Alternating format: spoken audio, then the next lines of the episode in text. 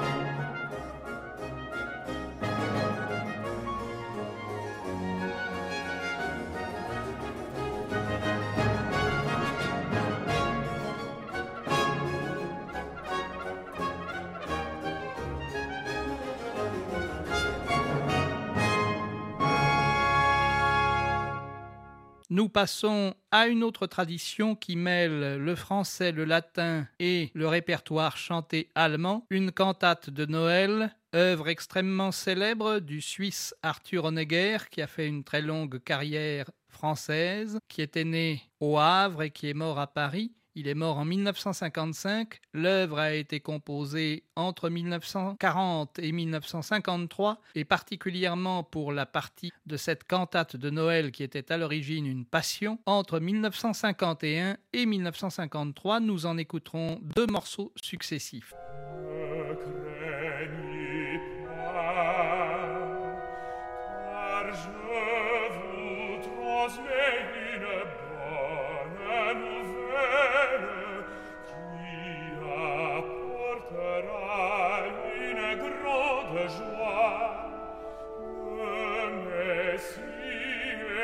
me